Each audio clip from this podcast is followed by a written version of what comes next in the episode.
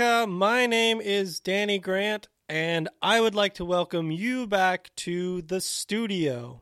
This is the place where I interview and talk shop with other professional artists, and we get a glimpse into their daily lives as professional artists. On this episode is artist Todd Casey. I've known Todd since 2007 when we spent many hours side by side making graphite drawings of plaster casts at Jacob Collins Water Street Atelier.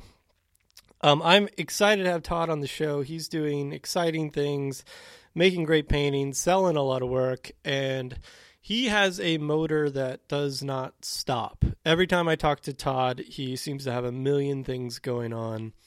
Um, he recently initiated and um, a group show at his the gallery that he shows with Rehs in Manhattan. Um, so he, kind of initiated the show. He did a lot of work with the gallery to organize the show. Um, he and his wife Gina designed the catalog for the show.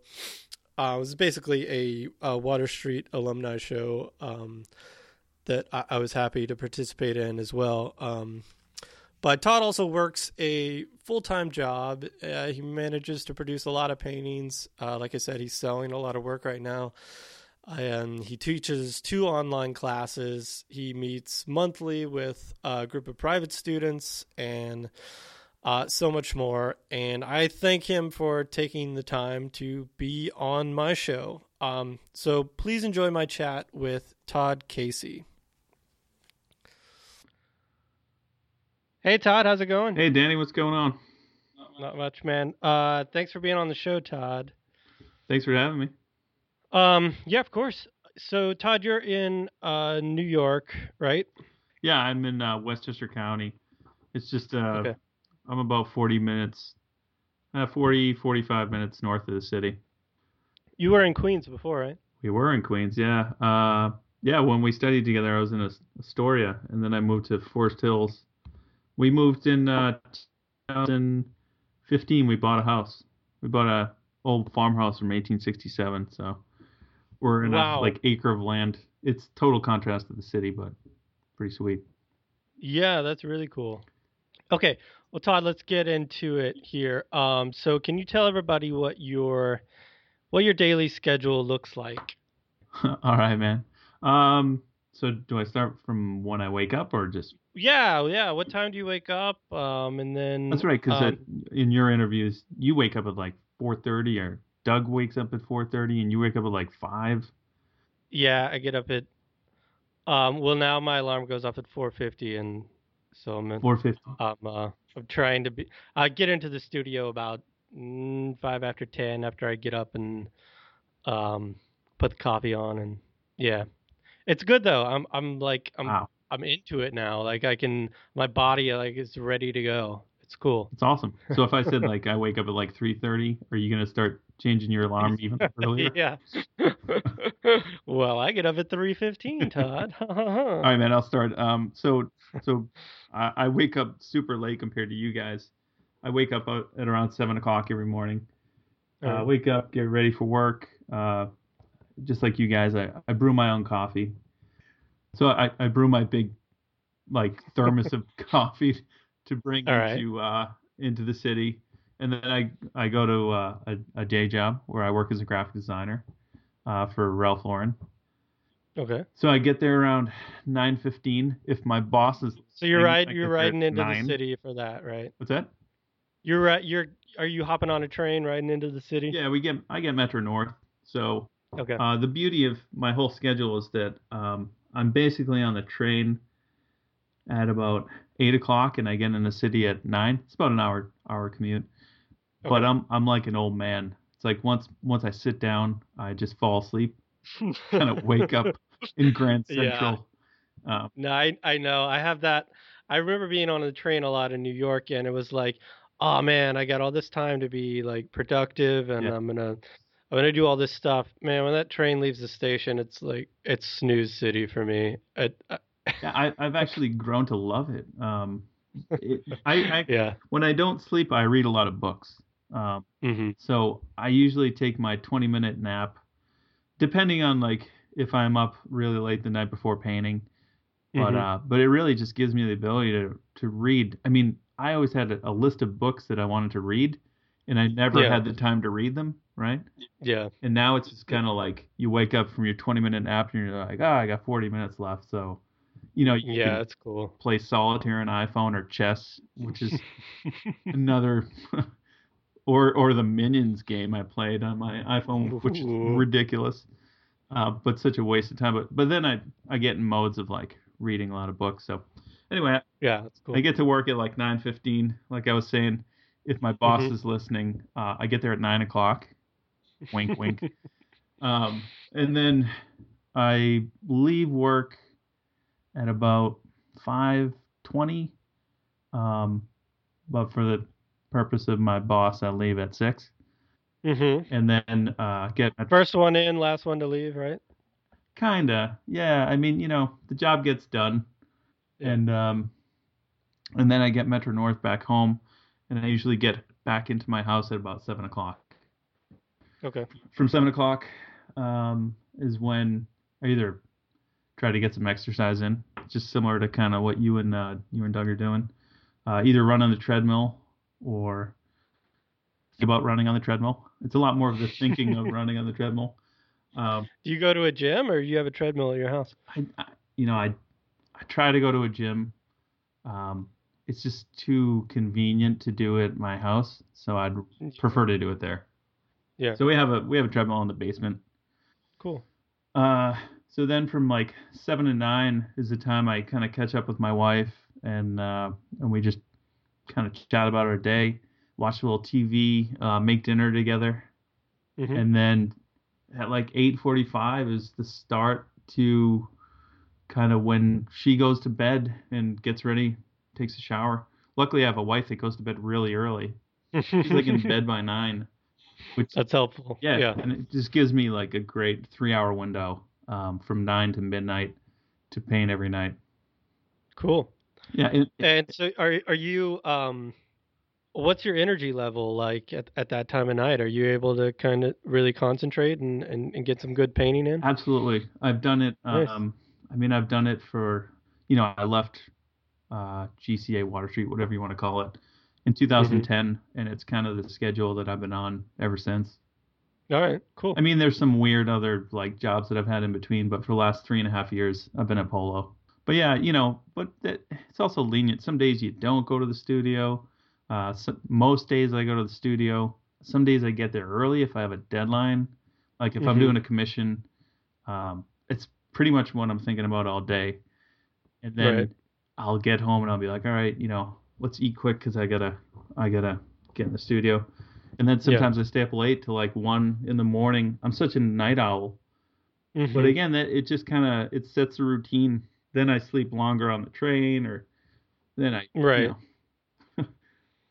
Yeah, I mean my that's uh, that's uh, I hate that about sleep. It's like if you you got to do. it. you know you you you burn it you burn the candle one end you're going to pay for it you know on the other side Absolutely. um and so yeah the downside to my schedule is that i i pretty much got to be in bed by 10 10:30 at the latest um and i'm i'm i think i'm more natural naturally an, a night owl but i've just found that i'm so much more productive in those early morning hours Yeah, I mean, so you know, I, i've just had to switch it there's so much. but- I, I feel like I've learned just from listening to the last two podcasts, or three actually, and uh, how you guys just even think about setting up your palette, or you know, just get ready for your session later on. Like wake up in the morning, just kind of set up your studio. Um, but I haven't done Yeah. anything since then, so it sounds great. well, I mean, I, I don't, you know, it sounds like you, this works for you. So it's that's that's what I find interesting about these conversations is that everybody has their thing, and um, you kind of just got to find that. And oh yeah, absolutely. Once you- once you find it, it's great because you know sometimes that's a big part of the battle, and you know for for artists who have families, it's a it's a, a little bit more of a challenge just dealing with the the extra thing with kids and everything. Um, so let me ask you about that, Todd. You're married, but no kids right now, right? no kids yet. Is that something in the future, or don't know, or Um, you know, we're at the we're at the age where it's gonna be, it's gonna happen in the next couple of years, or it's not. So, uh, we're thinking about it. You know, the conversation's always like, well, we can't afford it. You know, and I mean, who can ever afford to have kids? Um, yeah, no, that's yeah. Yeah. That was kind of w- what I used to to put it off. it's not like Uh, some pot of gold that shows up in your doorstep and it's like, Well, that's the thing is it's like, well, uh, it's not as if I'm waiting on this huge windfall of money to fall on my head and then it's going to be a good time, you Mhm. know? Yeah. Uh yeah, so And what, my is wife that number exactly? my wife just sort of pushes me forward on all these things and Yeah, and then I go, "Ah, yeah, yeah. okay. All right." Yeah, I mean, you know, we've talked about and then it's fine and then it works and you know it's just like everything else you just sort of you you learn how to handle it as it comes yeah, it's just like another another thing to um, plan your day with. yeah but but yeah i certainly don't want to minimize the um um i mean it it, it revolutionizes your life it turns things way upside down and and good way. it definitely makes makes uh a lot of things more of a challenge as far as time management goes um hmm But anyway, um, okay. So, do you are you working in the house? You have a studio there at the house. I do. Um, so we bought a three bedroom, and you know, one of the one of the whole stipulations when we were looking at houses was, um, where am I going to paint? Uh, and that's one of the beauty of Yeah. beauty, uh, the great things about my my wife is she's been so supportive. I can't even believe she didn't dump me when we were dating, and I was like at Water Street because I was Yeah. such a broke person, you know. That now that we're doing way better, and um, we went looking for a house, she was like, "Yeah, well, you definitely need your studio," and and it's been a, a big priority for us. Um, but we also have a Yeah, spare that's bedroom. great. But yeah, so one of the spare bedrooms is my studio, which is a good good size. Um, we looked into like doing the garage thing, and I'm still Mm-hmm. considering doing it, like building a garage or a studio. Oh, It's so freaking expensive. Westchester, is one of the Yeah, I can imagine. expensive counties in the country. and do you would you run? excuse me.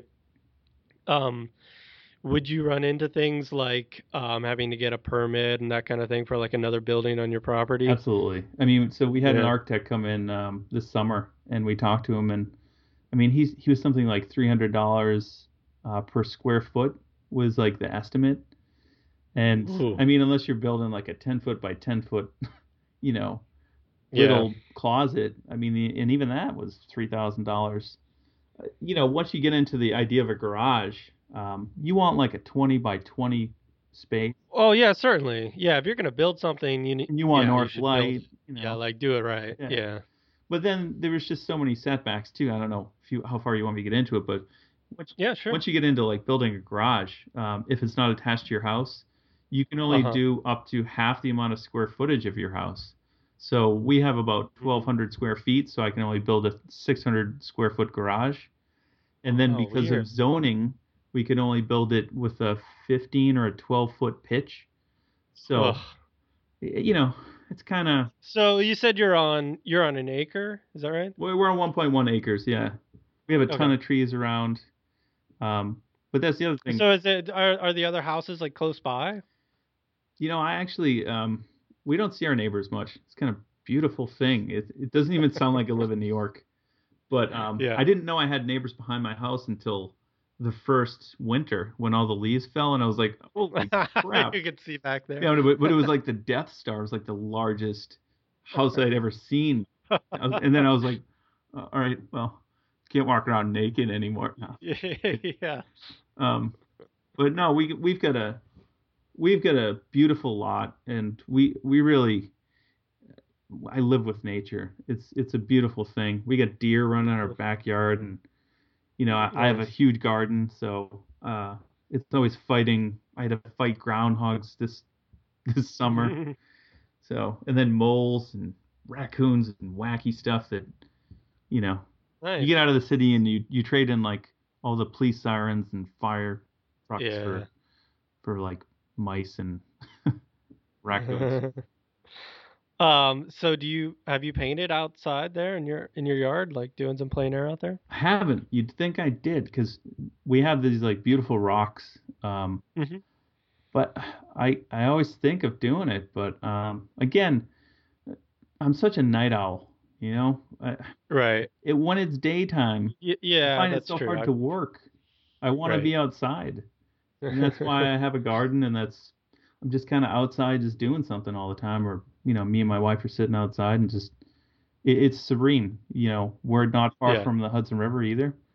Oh, can almost see it from our our house, so Oh man, it, that's great. yeah, it feels like uh we're in the Catskills or something. Did you go up? So when you ride- year? to the What's that? did you go up that first year to the Catskills? To the No, I didn't. But um, my wife and I went to. Let's see. When I turned thirty, she came up uh, from Texas, and we went to the city Hudson, oh yeah, and Yeah, and spent beautiful. spent a weekend up there. And we went to Frederick Church's house and oh sweet, uh, Olana and uh, Thomas Cole's house, and yeah, yeah, it was it was awesome. Yeah, so we've got that flavor. Like when people come and That's visit, great. they're always like, you know, I can't believe, I can't believe you, like, come home to this every day. It doesn't seem like somebody could, you know, Mhm. it being so close to Manhattan. But That's great. yeah, it's pretty awesome.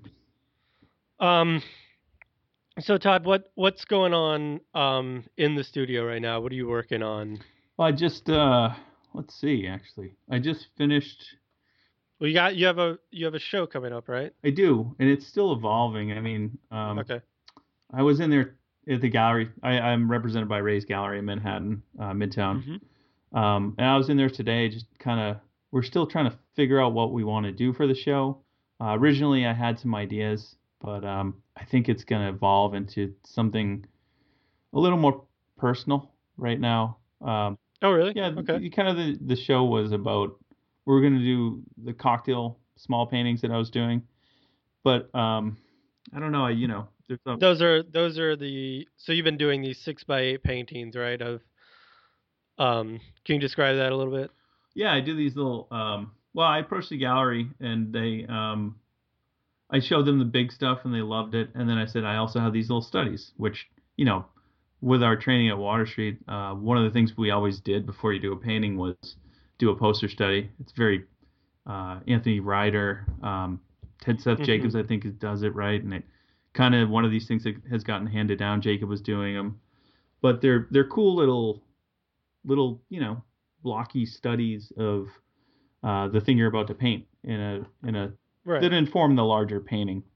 Um, so I I went in and I showed him uh, one of the little studies that I did of a, of a sidecar. It was a cocktail drink from uh, I think the 20s, which is basically a brandy margarita. So I Uh-huh. went in within like uh, a day or two of them getting the painting, they sent out this kind of email blast because they're like, hey, you know, welcome Todd Casey to the gallery, blah blah blah, and then they sold it right away. And I thought, well, Nice. really cool to sell paintings. Yeah. So I approached them and said, you know, why don't I do more of these, like a bunch of them? And Uh-huh. we've kind of been on this cool pace for the last. I've been, you know, I've been in the gallery about a year and a half, a year and a half's worth of just doing these paintings. Um, and I think they've sold at least ten of them. They've they've sold a bunch. I don't know the exact number, but it's brought in commissions. That's actually uh, what I just finished in my studio. To answer that question was a commission um, for somebody, which was a, a drink painting, which was a little Cool. bigger. But So are people like was this some someone came in and was like, "Oh, I I love Jack and Coke. I, I need this guy to do a Jack and Coke." That kind of thing. you know, I think that's what it is. And um, Cool. you know, I haven't I haven't really gotten those kind of commissions yet, where somebody comes in and says like, paint this. Uh, Uh-huh. Oh, okay. So it was more just they wanted a painting. the ones, yeah, They like what you're doing. They want they wanted a painting in that in that vein and kind they leave it up to you. or- Yeah, the commission that I got was um, was actually from one of Howard's friends that he's giving it to his wife for uh, Hanukkah, which I think starts next week. Oh, okay. So he was like, "Oh, this is my wife's favorite wine," so nice. you know that kind of thing. it, Cool. it becomes like a little bit of a personal thing that people drink. You know, Howard commissioned me to do another one too for uh, a wedding they were going to. So I did a Moscow Mule. Um, but it's fun. I mean, you know, people ask me why I do these little cocktail paintings, and I, I really love doing them. To me, they're Mhm. they're just kind of it's kind of like doing little studies, or you know, that's kind of where I was with it. Or you know, if you were a, a professional baseball player, uh, you're still going to the batting cage. and You're still trying to stay sharp. So you Yeah. know I mean, that's kind of like how I look at them. They're not No, it's yeah. they're not too It's so satisfying to kind of to crank out a little painting like that and just yeah, and they're just little beautiful things in their own little right, you know. Mhm. and they're looser too, which always Right. informs my larger work because there's a divide between my larger work and my smaller stuff that I want to narrow that gap, you know. Mhm. And the more and more I do those smaller ones, the more and more I can push towards that or gain the confidence. You know, I, I feel like every day I'm still learning how to paint to a degree. I mean, yeah. yeah, I'm not but going- do you feel like those those smaller ones it's sort of less pressure and it is. It's exactly what it um, is. It's kind of do you, do you feel like you experiment a little bit more with those? or- Yeah, you know, it's kind of like I, I feel like the bigger ones are like I expect them to come out a certain way when the smaller ones I definitely have room to try a different brush or something even. It's almost like with I I mean I guess you could it could go the other way when you get super big maybe it, it sort of rever- reverts back a little bit but I feel like it's almost like you hit a certain size and at that point you got to be like pretty tight. I mean as far as like where we're coming from anyway and the and the the way that we paint. Yeah, it's kind of our Um, training. Uh, do you agree with that? I don't know. I feel like once you hit like I mean I don't know what the number would be, uh, twelve by sixteen or something, and th- then it's like that's that painting's got to be super tight and finished. Yeah. But if you're say Honestly, you know yeah. six by eight whatever, you, you can get away with being Yeah, no, I think you're right. I think you're right actually because now I'm I'm just thinking of the last 12 by 16 I did and um it was way tighter than I wanted it to be. yeah. but but it's weird because my my small stuff I feel is loose, um, but then I'm like, well, if I just do a bigger version of it, what is the bigger version of this brush in comparison to it? And maybe I'll just do that, you know. Oh, but I don't okay. do that. Yeah. I then grab the smaller brushes.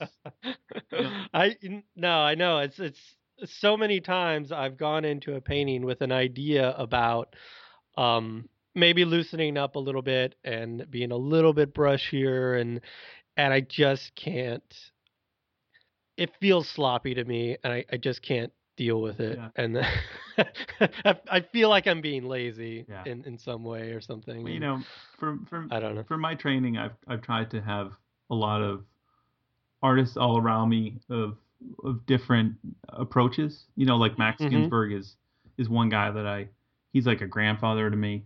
He's a guy I always go and see a studio, and I'm always I'm always like I just want to watch him paint, and, Yeah. and it's kind of one of those things that always reinforms you to think, well, maybe I could just use that big brush and do the whole painting and give it a shot Right. it, it's almost like we put a, a lot of pressure on ourselves to be consistent with our work. I think, where if you, Yeah. if you go back to those like studying days, you know, when the teacher's like, you know, this is your time to experiment and have fun. You know what I mean? Because then after that, your your career is, you know, you give somebody something and then they expect that again times two and then three and then there's not too much room to grow. Maybe Yeah. you know we want to. I feel like there's some there's also kind of a natural tendency where you just want to you just want to improve with each painting and then it's sort of we're starting from this place where you know we're we're focused on creating believable form and um and that necessitates a certain way of, of working. Hmm and so it's almost like you have a natural tendency to want to improve from painting to painting and i know for me i think i think that's where it comes from where i can't um i feel like i'm doing a different thing if i feel like i'm not accomplishing that thing that i wanted to do which was you know have this really believable form and and and make that painting just feel like you can touch it. And i feel like i can't i guess i feel like i can't achieve that if i'm if i'm painting a little bit looser. Yeah. Um know- i don't know but you know there's guys I, and i think you studied a little bit with travis schlaht right? Yeah i was i was just going to bring him up actually. He you know yeah of- i mean i love his painting so much. He's another dude.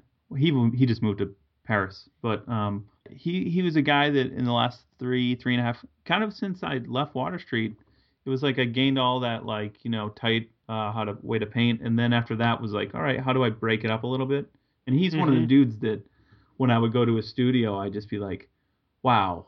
You know, Yeah. just like Max, like wow, like holy crap, like you did like three little brush strokes and got all that form, and I'm like sitting there with a little dinky one trying to get too much and you know Yeah. over render it and um he kind of has helped me re rethink where I want to go with it because I, Mhm. I I love I love the texture in the paint in the way he paints yeah one of- i do too and one of the great things he's said too is just kind of go in with your idea of what you want the painting to look like at the end. And if if you go in with that, then it'll probably help you achieve that. That's yeah, that's great advice. Uh, I mean, do you? So if you're making a larger painting, you're still doing the um the poster study, right? Yeah, and these poster studies, uh, again, they just keep selling. Like I sold, I did the I did the huge painting. You know, we were in the reflecting the real show at the Ray Sh- uh, Gallery, and I Uh-huh. did two poster studies for it because I wasn't sure what I wanted the background, and I sent them to Howard. Howard Rehs the owner, and he sold them. He sold them before I was even done the big one. So they were supposed to. So have you? Um, yeah, that's great, man. That's so cool. It is good, but you know the reason why we do them is we're supposed to uh, use them as a tool to inform the bigger painting. Yeah, well, that that's what I was gonna ask you is is if um you know going back to what you were saying with Travis Travis's advice, um, are you trying to use those poster studies as like okay, I want I'm gonna you know now I'm gonna do this painting at whatever size 18 24 or something. Yeah. But I want it to look like this poster painting. Like, Kind of. are you doing that? Are you kind of thinking along those terms? Oh yeah, or- absolutely. I still haven't gotten there yet. You know, it's kind of Yeah. like that beautiful, um, uh, you know, guy with the the fishing pole behind him with the carrot. You're always kind of like running after it, like trying to figure it out. Um, Yeah.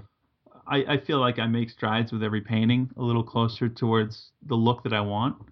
But then Yeah. you go back and you look at Max or you look at Travis and you go, oh man, I'm not even, you know, they're they're so much more bolder and they're older. You know, they've been doing it for much longer.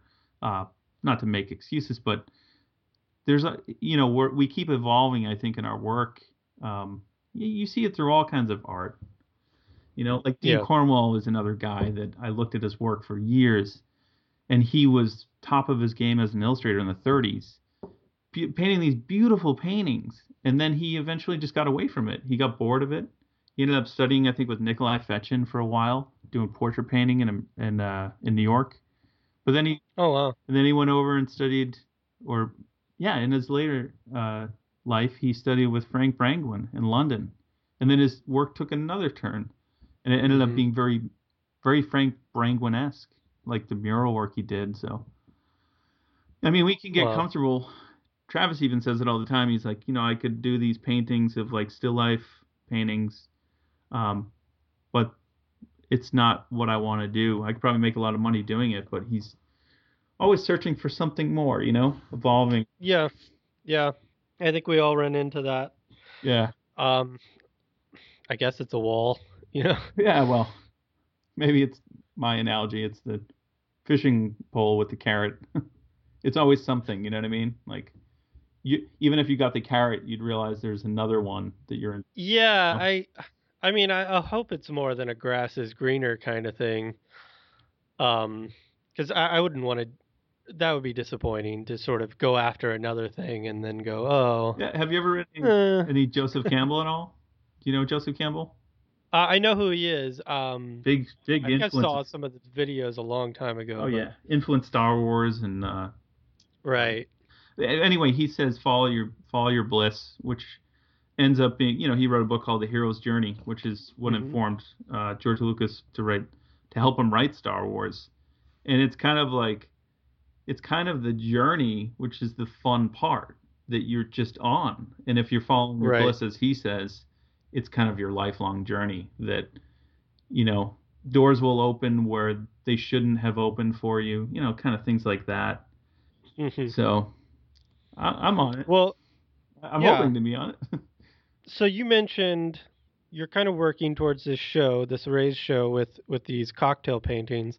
Um, but then you mentioned that it might be taking a more uh, the show might be taking a more personal t- turn yeah. as far as the, the work you're creating. So, um, do you want to talk about that? Or Absolutely. Um, Okay. And you know, every time I, we talk all the time, so every time I talk to you, it changes too. So uh, I guess we'll date the show by saying that's kind of where I am with it. But um, honestly, my my feeling about this is that the cocktail paintings they come from inside, and I love to do them, but they're just they're not super deep. They're just like I was saying, sharpening your sword, or you know, playing your instrument all the time, or Sure. just kind of keep pushing towards like, well, it's just a technique driven kind of ideal, or making a pretty little picture.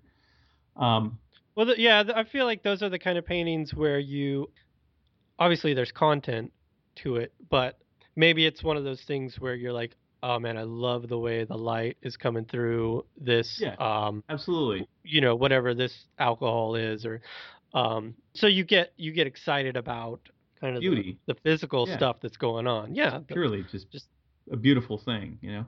right. But you know, for the other stuff, the bigger stuff, those the big ship paintings, the hmm they're they're very narrative to me, but they they say a lot more of like what I want to say. They're much more layered.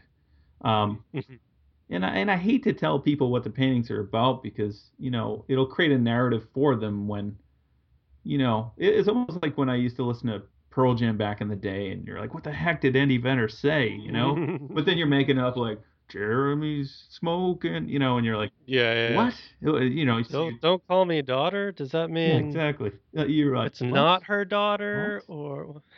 So you know what I'm saying? Like Yeah, a lot of the narrative, um, I want them to pull into their visceral, uh, you know, create the narrative for you. If you want to ask me what the painting's about, I glad gladly tell you what each one is about. Um, Well, yeah. So, I mean, can you talk about maybe the direction that that these paintings are? Is it all going to be six by eight? I guess. no, so that's sure. what I'm thinking. It's just okay. a bigger. alright, So you're gonna have. Okay. Like uh, originally, I pitched maybe doing like 52 small paintings.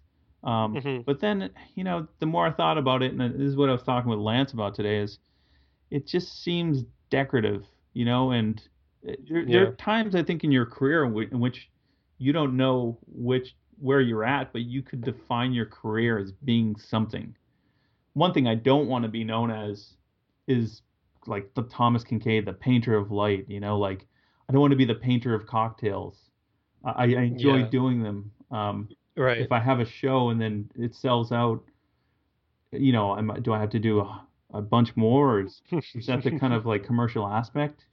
So they're just, you know, they're questions of like, as artists, uh, we're visual, uh, you know, we're trying to create something like visual poetry, I'd say. Um, hmm and I think when we look internal and and express ourselves that way, it's it's just much more genuine. You know, I mean, anybody could do the cocktail paintings. Not anybody. Obviously, they're gonna have different hands and stuff, but I think once you get into uh, compositions or elements of things that are composed the way that you would, that's kind of the poetry. You know, Yeah. prose. Yeah.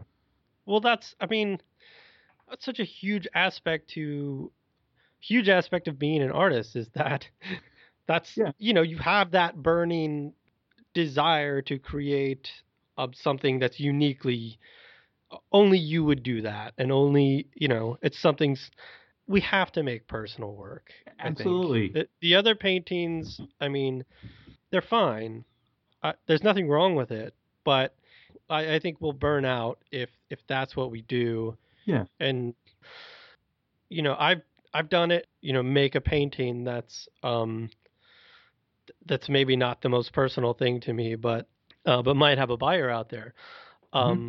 but we have to make personal paintings or, or, or it's over i think i think it just totally becomes clocking in and, and doing another job and that's well, exactly. that's absolutely not what exactly. any of us I, wanted I have to that. do i have that and it pays the bills during the day yeah. why do i want to not that i don't like the cocktail paintings i love the cocktail paintings yeah. it's just how far could i push a cocktail painting deeper than a cocktail painting you know right. I mean, it's it's it's in Manhattan. You know, if you want me to tell you it's the creation of Adam and give you some crazy philosophical ridiculousness, that's fine.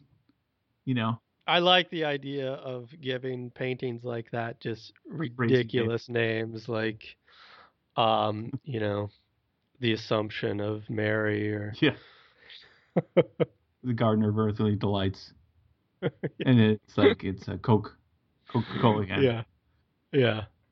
But you see what I'm saying? It's like you you don't want to come to the fork in the road and then take the easy path and go, well, I can make money this way. Mm-hmm. You know, as much as I do love to sell, and I'm in business with my gallery to make money with them, but on the other aspect, like Lance today, our conversation was so awesome. He was just like, listen, the last thing I want you to do is push you into a show in which you wouldn't be happy doing. So just we'll do whatever it is you want to, whatever way you want to express yourself, you know? And that's that to me is like the right gallery. And they are the that's right gallery for me. Yeah. Yeah. They're not like, yeah. well, Todd, you know, we've sold 10 drink paintings and three big ones, so you should do more drink paintings. Mm-hmm. They're just kind of like, well, you know, if you want to do this thing, we're behind you. And pretty awesome. Yeah, that's amazing. That's great. So the show is up in the air of kind of what it is. I have ideas of it, but I haven't completely worked them out because the conversation was today. I was thinking about doing more of the boat paintings because of it just ties back to maybe like I said the visceral my childhood. Um, I grew up in New England. I'm from Massachusetts. Kind of yeah. digging into it. It t- it also ties to Ralph Lauren. You know, um, Mm-hmm. A lot of the reason why I even like those ships is because I used to walk through uh, at at Polo's office, which feels like an old French chateau or something, and you'd walk through and just see all these like uh, globes and old yacht boats and stuff. It mm, just was like cool. Wow, the way the way they're presented is beautiful, mm-hmm. you know. So, but uh, it's much more layered than that once you get into it. But so, Todd, you mentioned that after your t- uh, 20 minute nap on the uh, train ride into the city, um, you pull out some books. So, can you talk about some of the books that you've read on the train recently, or, oh, or things that you've been like wanting to get to? Or yeah, you know, I've I've been um, I started with fiction, and uh, it, listen, there's there's books all over the place. I, I'm into gardening books. I mean, I could name a couple if you want. Um, I'm into like you know Michael Pollan wrote a fantastic book called The Omnivore's oh, Dilemma. Yeah. Awesome uh-huh. book, man. I think I know that book. Yeah. I actually read it and then I ended up um, being a pescatarian for a whole year just to give it a shot, almost like like a method actor. Like, well, I could have a conversation and say I like this thing or I don't like this or why would anyone not eat meat? Uh-huh. But it's almost like not until you give it up and play that side that you can actually I feel you know, have a voice on it. You know what I'm saying? So how how did that affect you? The book was pretty amazing. I mean, I don't want to go into the book. Well, the the, the, the the pescatarian diet. How did it? Well, it's one of those things. I think the reaction was the most astounding thing for me. I I gave it up all last year, 2014, and uh-huh. I just started this December uh, January 1st, and just thought like why don't i give it up for a week or two i was watching a lot of ted talks at the time too on like uh, farming and organic uh, kind of like our food source for the world mm-hmm. and uh, a, a lot of it was the reactions in which other people were like you know oh no dude i fucking love steak too much to give it up you know and it's like well right. th- that's why you should give it up you know what i mean like give it a shot you haven't tried so it was more the reactions that people had to it that I was kind of just shocked. And then the ones that were like thinking that at 1201 on, you know, once the year was up, I was going to have like the John Candy 96 ounce steak waiting for me, you know, like to make up for all the lost time. Yeah. Well, that's the thing about those. once you once you give some things up, you stop you stop craving them, right? Yeah, the only thing I really craved was like chicken wings, and that's when you're like having a beer and you're watching football or something, you know. Um, some of the other books, obviously Joseph Campbell. Um, I, am big time into uh, philosophy books. I feel like that's another one of those things, kind of the layers that help inform my paintings. So mm-hmm. Nietzsche is always big. Uh, Descartes, mm-hmm. uh, right around the corner. Uh, uh, Carl Jung is another guy um, mm-hmm. that I'm I've been reading lately. Just like name dropping now. um, if I were That's to good. tell your audience to read a couple books, I would say like The Power of Myth by Joseph Campbell. It'll uh-huh. probably change. I think yeah, change. that's a great book for artists. Oh, it's so good. And, and, then the videos. I watch the videos in my studio uh, all the time, and the, the, every time I watch them, I, I, get a little more out of it. Yeah. But then there's also the, uh, the Steve Martin book that he wrote on um, on the art world, which had like the Gagosian mm. gallery in there. So I go like kind of all over the place. I, I feel like if I read too much of the same, I get a little bored of it. But the classics right, too. The classics are another one. Hemingway. I was uh, reading The Old Man and the Sea. Uh, uh-huh. James Joyce. Um, again, you know, I just find like they're all fuel for the what informs my paintings. Oh, definitely. Music is also a huge part. Every, not every one of my paintings, but a lot of my bigger paintings, the title come from songs. Mm-hmm. So either it's the song that I was stuck on when I was painting it, in which infused into the kind of the mood of the painting. Um, but yeah, like the last painting I just did, it was a little viol, or well, not a little one, 18 by 24 violin painting, and it's called Another Story, which is a song by a band called The Head and the Heart. I don't know if you know them. Mm-hmm. They're kind of like the Lumineers and uh, folk music, or right. I don't even know what that indie pop or not even indie pop. Indie pop's terrible. Uh, but yeah, you know, poetry. I read poetry. Uh, everything just kind of together. The arts. We're all working symbiotically, you know. Mm-hmm. And you know, I, I do watch some TV, but uh, I don't watch a lot of it. I I don't even watch movies anymore, just because it just takes the fun out of what I'm trying to do. You know, it, it's mm. almost like a, they're so descriptive and narrative in their own way. Yeah. And visual that. Well, I, you know, I don't watch. You and I are big sports fans. I rarely watch a game anymore because I, well, partly because I can't. I just. You want to dedicate three and a half hours. Right. I can't. I feel just incredibly slothful if I've sat down and watched three hours of a game. Um, but the other part of it, the the more important part is that I get I just I love listening to it yeah. on the radio. Yeah, it's like a lost art, right? Yeah. Like what they used to do back in like the 60s or 50s when like TVs weren't huge and they were around but just kind of sit around with the family and you know listen to the radio cast or you, you kind of like conjure up your own visual language. You know? It's yeah, it's just totally. It's just such a different experience, and I certainly love to watch a game here and there, definitely. Mm-hmm. Um, but but I really at this point would prefer to listen to it. Um, and and a lot of that's because I can listen to it and paint at the same time, which is, you know, the best of both worlds. Yeah, well, it's such an awesome thing what you're saying. I mean, you know, I find with a lot of what technology does now with smartphones and all this stuff, it only makes for stupider people. I mean, that's I mean that's generalizing, but you know, there's almost not that idea that you're gonna like go to the library anymore because everything's readily accessible online. And mm-hmm. find that book that you accidentally went to the wrong shelf, but we're, we're like, wow, what is this? You know? Yeah. It's just kind of like very directed, and you you don't stumble upon things anymore. The journey is almost missing. Mm-hmm. You know? Yeah, you know, we actually use our our our local library quite a bit. Yeah, we um, do too. And I mean, I mostly go there and get excited about a stack of books that I come home with and then you know read like half of the book and then I have to return it. But Uh, Yeah. but it's really fun. I like I love it so much. I get so excited about Yeah. you know finding this finding something new and um, Stumbling on something like Yeah. you know sometimes people even leave us a weird note in there, and you're like, what the what is that? Like the book has a smell to it. You know, it's it's the experience, which is you know what why a lot of us pain from life is it's all about that experience. You know, right. it's Yeah, it's absolutely. bringing out a, a photo and working from it, but hmm Um, getting back to sort of just having a career as an artist and the kind of unique path that that we have to take. I know that you are you've got a couple of teaching gigs, right? yeah, On the side Yeah. besides so you're working at Polo full time yeah, and then you're painting painting in your evenings and on the weekends, I assume, is that right? uh, for the most part, I mean, I try to, you know, I yeah.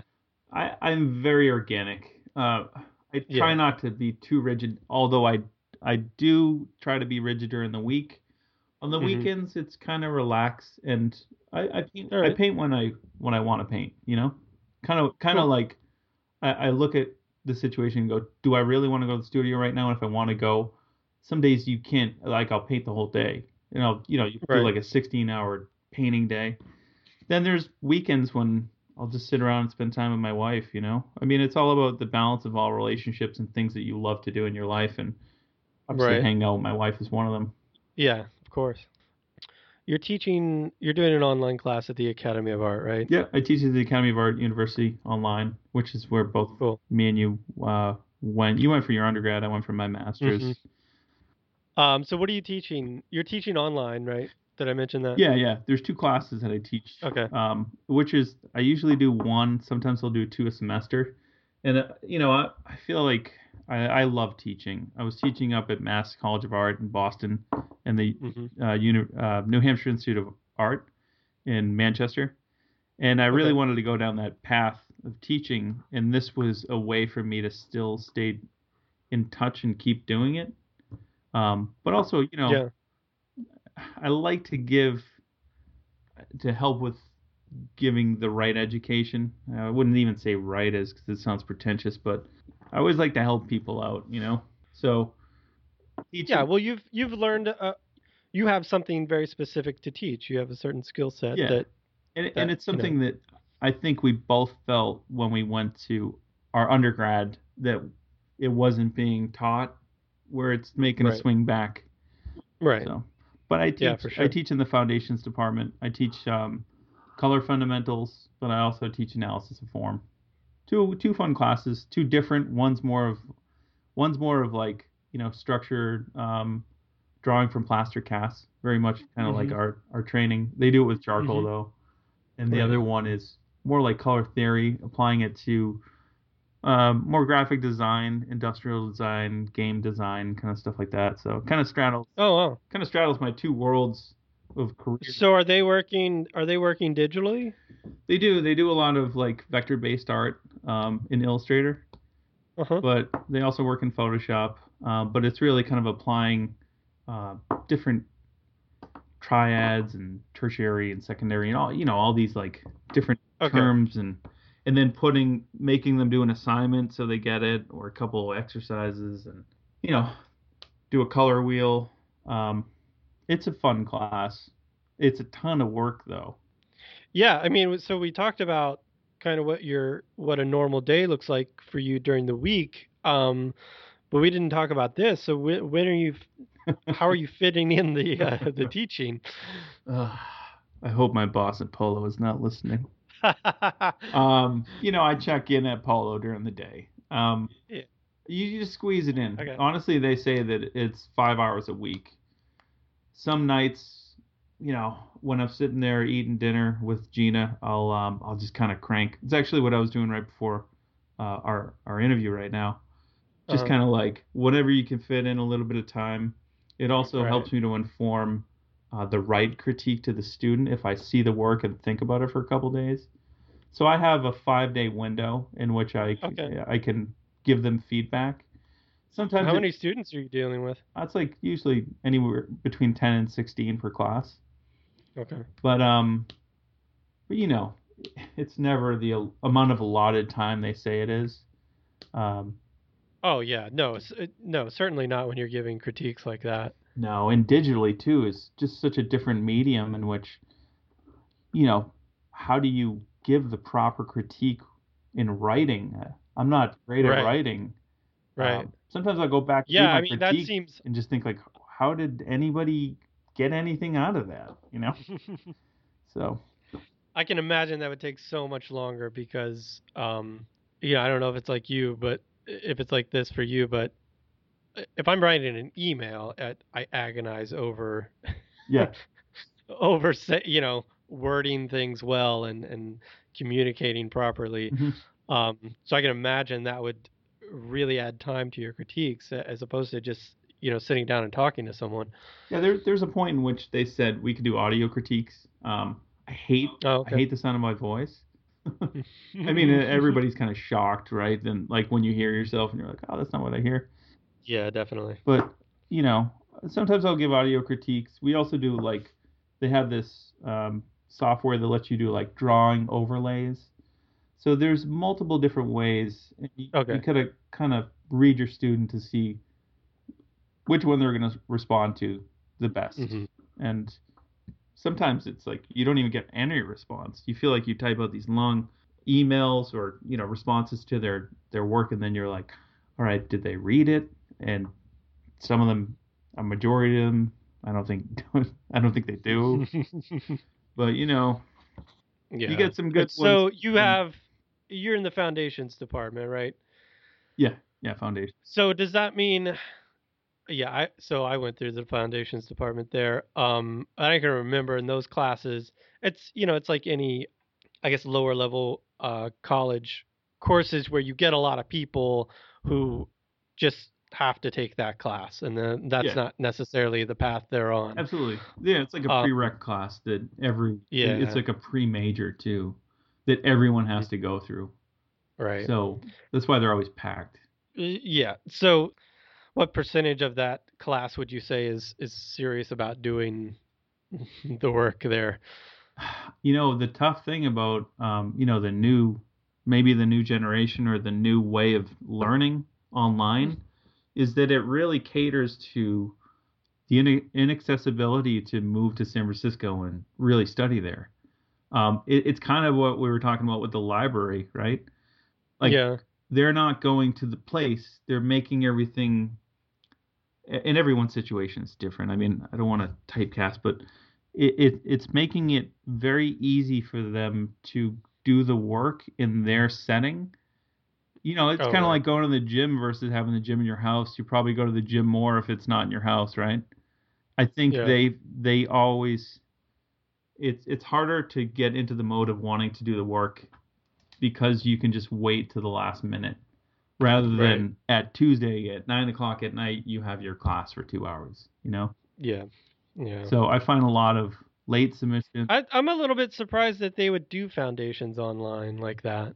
It, it just kind of caters to like the new generation because yeah, you know the Academy of Art um, looks around the globe now. They do a mass amount of advertising in China, um, in well, Asia in general, and you know they you just have students from around the world at different time zones and it it just as a business model it makes it so you can reach much more people you know? Oh yeah. Yeah so, of course.